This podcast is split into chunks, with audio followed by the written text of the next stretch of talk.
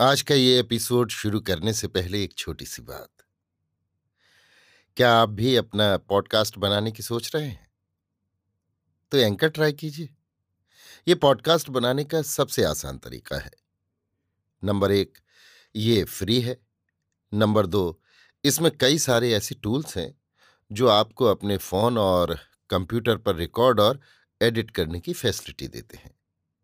Number तीन आप अपने पॉडकास्ट को डिस्ट्रीब्यूट भी कर सकते हैं, जिससे इसे स्पॉटिफाई और दूसरे प्लेटफॉर्म पर सुना जा सके। तो डाउनलोड कीजिए फ्री एंकर ऐप या विज़िट कीजिए एंकर डॉट एफ़ पर अपना पॉडकास्ट स्टार्ट करने के लिए। ये तो थी एक छोटी सी जानकारी, और अब शुरू करते हैं एपिसोड का सिलसिला। तो आज के एपिसोड में लीजिए सुनिए। रविन्द्रनाथ टैगोर के लिखे उपन्यास, गोरा के सैतालीसवें भाग को मेरी यानी समीर गोस्वामी की आवाज़ में।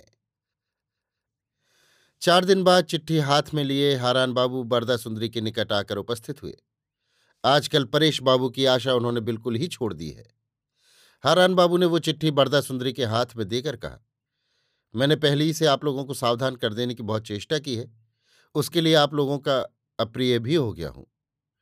इस समय चिट्ठी से ही आप समझ सकेंगी कि भीतर भीतर मामला कहाँ तक आगे बढ़ गया है। शैलबाला को ललिता ने जो चिट्ठी लिखी थी, वही वो चिट्ठी थी।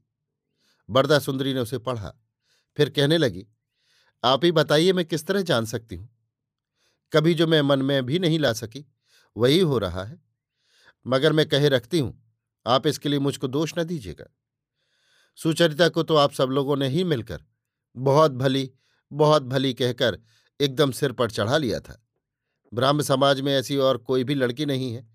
कहकर आप ही लोगों ने उसका दिमाग आसमान पर चढ़ा दिया है। अब अपनी उस आदर्श ब्राह्म कुमारी की कीर्ति संभालिए। विनय और गोरा को तो वही इस घर में लाई है। मैं फिर भी विनय को बहुत कुछ सुधार कर अपनी ही राह पर खींच कर लिए आ रही थी। मगर उसी के बाद उसने न जाने कहाँ से अपनी मौसी को लाकर हमारे ही घर में मूर्ति पूजा शुरू कर दी। और विनय को भी ऐसा बिगाड़ दिया कि अब वो मुझे देखते ही भाग खड़ा होता है। इस समय जो कुछ हो रहा है, उसकी जड़ में आप लोगों की वो सुचरिता ही है। मैं बराबर पहले ही से जानती थी कि वो लड़की कैसी लड़की है, लेकिन कभी कोई आधी बात भी उसे नहीं कही।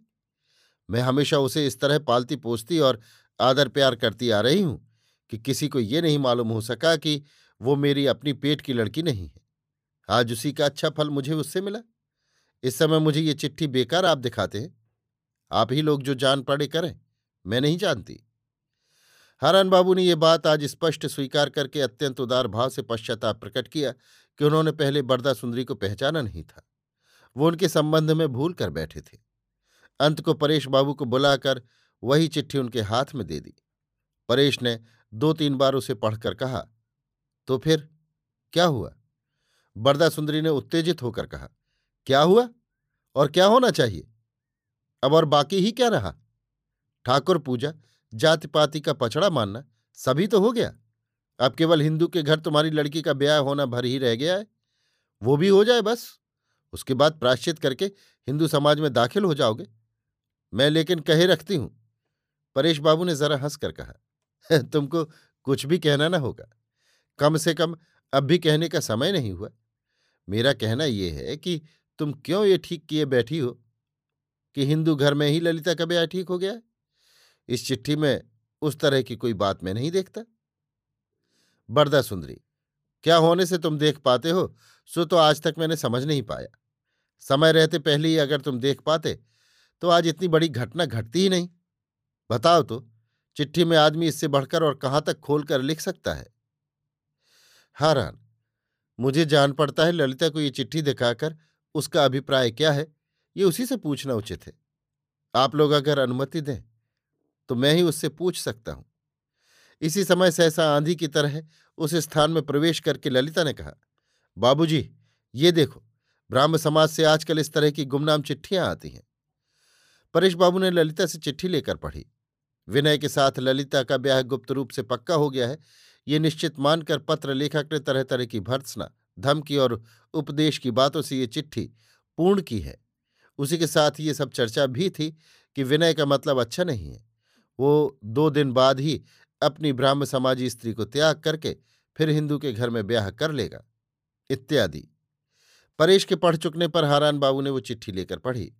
उसके बाद कहा, ललिता, ये चिट्ठी पढ़कर तो तुम्हें क्रोध आता है, किंतु ऐसी चिट्ठी लिखने का कारण क्या तुमने आप ही नहीं खड़ा कर दिया है? अच्छा बताओ, तुमने अपने हाथ से ये चिट्ठी किस तरह लिखी है?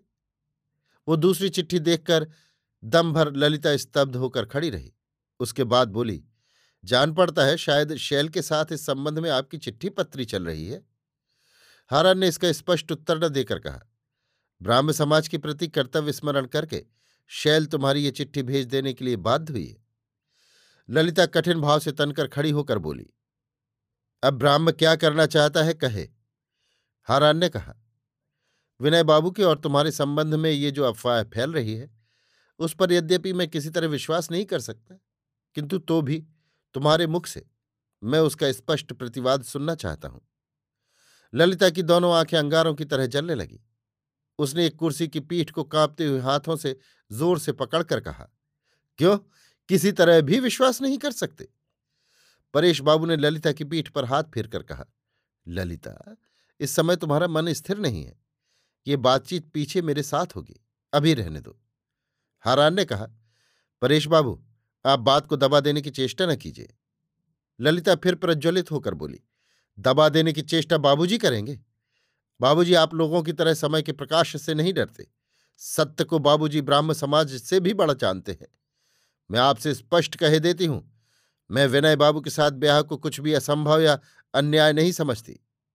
हारान कह उठे, किंतु क्या ये पक्का हो गया है कि वो ब्राह्म धर्म की दीक्षा ग्रहण करेंगे? ललिता ने कहा, कुछ भी नहीं हुआ, और ऐसी ही क्या बात है कि दीक्षा लेनी ही होगी? बरदा सुंदरी ने अब तक कोई बात नहीं कही थी। उनकी इच्छा थी कि आज हारान बाबू की ही जीत हो, और अपना अपराध स्वीकार करके परेश बाबू को पश्चाताप करना पड़े। मगर अब उनसे रहा नहीं गया। बोल उठी, ललिता, तू पागल हो गई है क्या? कहती क्या है? ललिता ने कहा, नहीं माँ, ये पागलपन की बात नहीं। जो कुछ मैंने कहा है, वो खूब सोच समझकर कहा है। मुझे लोग इस तरह चारों ओर से बांधने आवेंगे तो मैं उसे कभी सह नहीं सकूँगी। मैं हारान बाबू वगैरह के समाज के बंधन से अपने को मुक्त करूँगी। हारान ने कहा उच्छृंखलता को तुम मुक्त कहती हो। ललिता, ना, नीचता के आक्रमण से, असत्य की गुलामी से छुटकारे को ही मैं मुक्त कहती हूँ। जहाँ पर मैं कोई अन्याय, कोई अधर्म नहीं देखती। वहाँ ब्राह्म समाज क्यों मुझे स्पर्श करेगा, क्यों बाधा देगा? हारान बाबू ने कहा, परेश बाबू, ये देखिए, मैं जानता था कि अंत को ऐसी ही एक घटना घटित होगी। मुझसे जहाँ तक हो सका मैंने आप लोगों को सावधान करने की चेष्टा की, लेकिन कुछ फल नहीं हुआ। ललिता ने कहा, देखिए हरान बाबू, आपको भी सावधान कर देने का एक विषय है। आपकी अपेक्षा जो लोग सभी बातों में बड़े हैं उन्हें सावधान कर देने का अहंकार आप अपने मन में न रखिएगा। इतना कहकर ललिता वहाँ से निकलकर चली गई। बरदा सुंदरी ने कहा यह सब क्या हो रहा है? अब क्या करना चाहिए? उसी की सलाह करो। परेश, जो कर्तव्य है उसी का पालन करना होगा। किंतु इस तरह हंगामे के साथ सलाह करने से तो कर्तव्य का निश्चय नहीं होता। मुझे जरा माफ़ करना होगा। इस संबंध में मुझसे कुछ न कहो। मैं जरा अकेला बैठना चाहता हूँ।